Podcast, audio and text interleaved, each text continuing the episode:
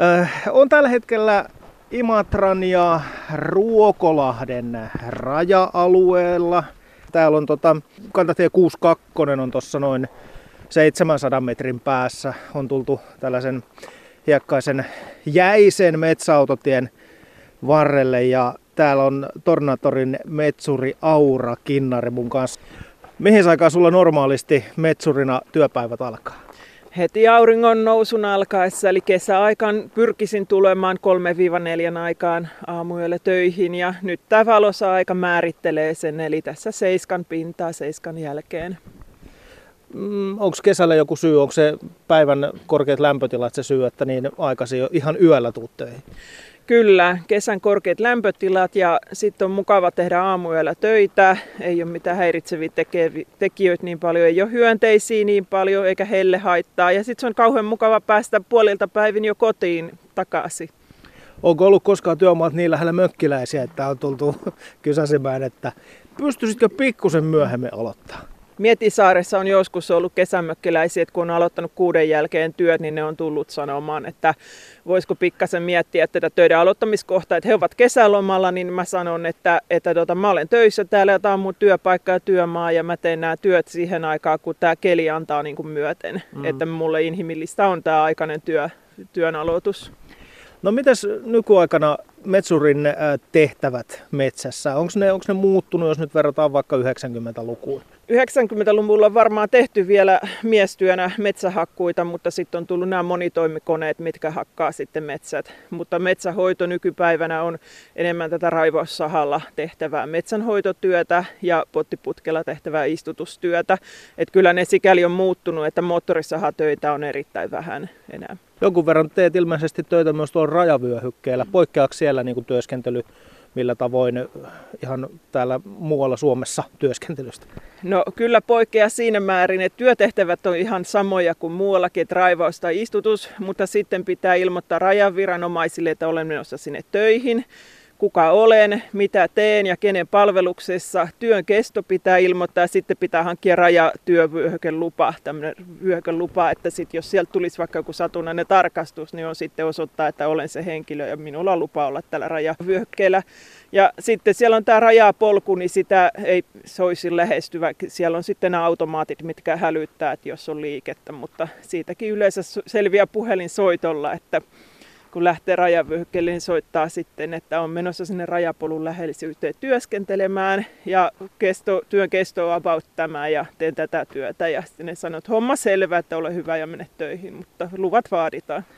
Aura Kinnari sanoi tuossa, että Metsurin työhön sinulla kaikkein eniten kuuluu tuo raivaussaha ja siihen liittyvät kaikki työvälineet. Miten rankkaa Metsurin työ on? Kyllä tämä raivaussahatyöskentely on rankkaa, mutta ei niin rankkaa kuin vanha hakkuutyö. Että on koulutuksessa ollut moottorisaha töissä ja kyllä se on aika rankkaa se, mutta tämä ei ehkä, tämä on kuitenkin pystyasennustehtävää ja sitten on hyvät valjat ja hyvä työergonomia. Ja tämä on paljon jalkatyöskentelyä ja tämä on tekniikkalaji myöskin tämä mm. raivaussahatyöskentely. Että on fyysisesti rankkaa ja tietysti ilma, lämpötila vaikuttaa siihen rankkuuteen. Mutta... Niin, siinähän se kysymys onkin. Se varmaan vaihtelee aika paljon siitä, että minkä, minkälaista se metsä on, jos, kun, kun sitä on peritty. Mutta jos me lähdetään Tornatorin metsurin Aura Kinnarin kanssa perkaamaan asiaa siitä, että meillä on aukko, joka on hakattu, siitä on puusto poistettu ja siihen pitäisi saada uutta tuottavaa metsää kenties, niin istutus on varmaan siinä sitten niitä ensimmäisiä asioita. Kyllä, kyllä. Ja näillä uudistusaloilla on, tupataan tehdä tämmöinen kuin uudistusalan raivaus. Et riippuen siitä, että kun se metsä on aukko hakattu, että onko se hyvin ennakko raivattu, eli se metsäpohja siistitty, niin uudistusala sitten voidaan myös raivata. Eli sieltä sitten poistetaan tämmöinen risujäte ja motojen vaurioittamat puut, mitkä raivaussahalla on poistettavissa. Eli uudistusala raivaus tulee ja sen jälkeen sitten muokkauskone. Ja muokkauskone se mätästää tai äästää tai laikuttaa sen kohteen sitten istutuskelpoiseksi. Mitä jos tällaista pohjatyötä ennen sitä istutusta ei tee, että sinne jää niin kuin sieltä edellisestä hakkuusta olevat risut ja kaikki muu, niin kasvaako ne taimet sitten, mitä sinne istutetaan? Kyllä ne taimet kasvaa, mutta hitaanlaisesti, että jos siellä on sitä taimistoa paljon haittaavaa materiaalia, niin sitten se kasvatettava taimi ei pääse kyllä niin nopeeseen kasvuvauhtiin. Sitten suoritetaan istutus, on se nyt sitten kuusta, koivua, mäntyä, mitä vaan, niin koska seuraavan kerran tavallaan palataan sille alueelle? Tornaattorilla on tämmöinen järjestelmä, että kun se taimisto tai se on istutettu sinne, niin se järjestelmä itsessään ehdottaa niitä toimenpiteitä kolmen, neljän, viiden vuoden kuluttua. Et tosin niitä taimistoja myös inventoidaan, että niitä käydään läpitse, lävitse, että katsotaan, että onko sinne paljon tullut heinää tai sitä lehtipuustoa on ruvennut kasvamaan. Mutta se on kolmen viiva kuuden vuoden sisällä, niin se on sitten niin kuin varhaisperattavissa siitä istuttamisesta. Jos siellä on noussut kovasti sitä lehtipuutaimistoa tai muuta haittaavaa materiaalia, niin kyllä se sitten tupataan raivata pois. Eli kaikki sellainen niin kuin pieni, pieni metrin korkunen koivu ja jos tällainen pois. Kyllä ja pihla ja paju ja mitä siellä nyt luonnosta sitten syntyy. Mitä sen jälkeen sille metsäalueelle tapahtuu? Muuta no, kuin, että se kasvaa. No se kasvaa siellä ja Suomessa metsät uudistuu hyvin ja kasvaa hyvin ja tota, tämä maantuottokyky on aika hyvä, että tota, se jätetään sitten kasvamaan ja edelleenkin se järjestelmä sitten ehdottaa seuraavaa toimenpidettä, että milloin se on varhaisperattu, niin siitä ehkä noin 5-7 vuoden kuluttua tulisi niin kuin taimikon hoito. Ja sitten kun se, sieltä tulee se ilmoitus, että taimikonhoitotarve olisi nyt, niin metsuri menee, yleensä se on metsuri, joka menee sitten sinne paikalle, kun ne työkohteet tulee sinne listalle, niin menee katsomaan, että onko siellä se taimikonhoitotarve. Ja jos siellä on taimikonhoitotarvetta, niin sitten tartutaan taas raivaussahan ja ruvetaan raivaamaan sitä haittavaa puustoa pois. Eli siinäkin vaiheessa noin 10-12 vuotta istutuksesta niin edelleen poistetaan sitä, mitä sinne ei ole istutettu. Kyllä, ja toki sinne voidaan jättää niitä luontaisia kohteita, että säästöpuuryhmien paikkoja jo katsotaan, että jos siellä on pajukkoa tai muuta semmoista vähätuottoista puualuetta, niin niitä sitten jätetään sinne taimikkoon jo tässä vaiheessa, että niistä tulee niitä tulevaisuuden säästöpuuryhmiä ja sitten lahopuuta tietysti pyritään myöskin suosimaan, että jätetään niitä sitten kohteeksi sinne. Niitä voidaan myös merkata siihen karttaohjelmaan, että tässä on tämmöinen säästöpuuryhmä, että sitä ei ole tarkoituskaan enää sitten missään vaiheessa raivata eikä puuttua. Tuleeko seuraavana sitten jonkinlainen ensiharvennus sille alueelle? Sun, suunnilleen minkä ikäiselle tehdään tällainen, tällainen harvennus? No se on noin 30 vuotta. Joo. Ja mitä silloin tehdään käytännössä?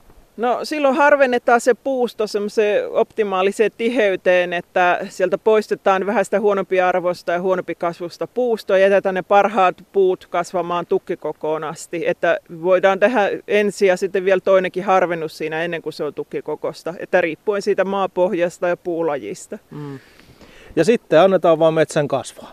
Metsän annetaan kasvaa. Sen jälkeen ei enää tarvitse esimerkiksi just sellaista kitukasvusta pientä koivua, mikä on kasvanut sinne, niin niitä ei enää tarvitse poistaa, vaan isot puut vaan kasvaa.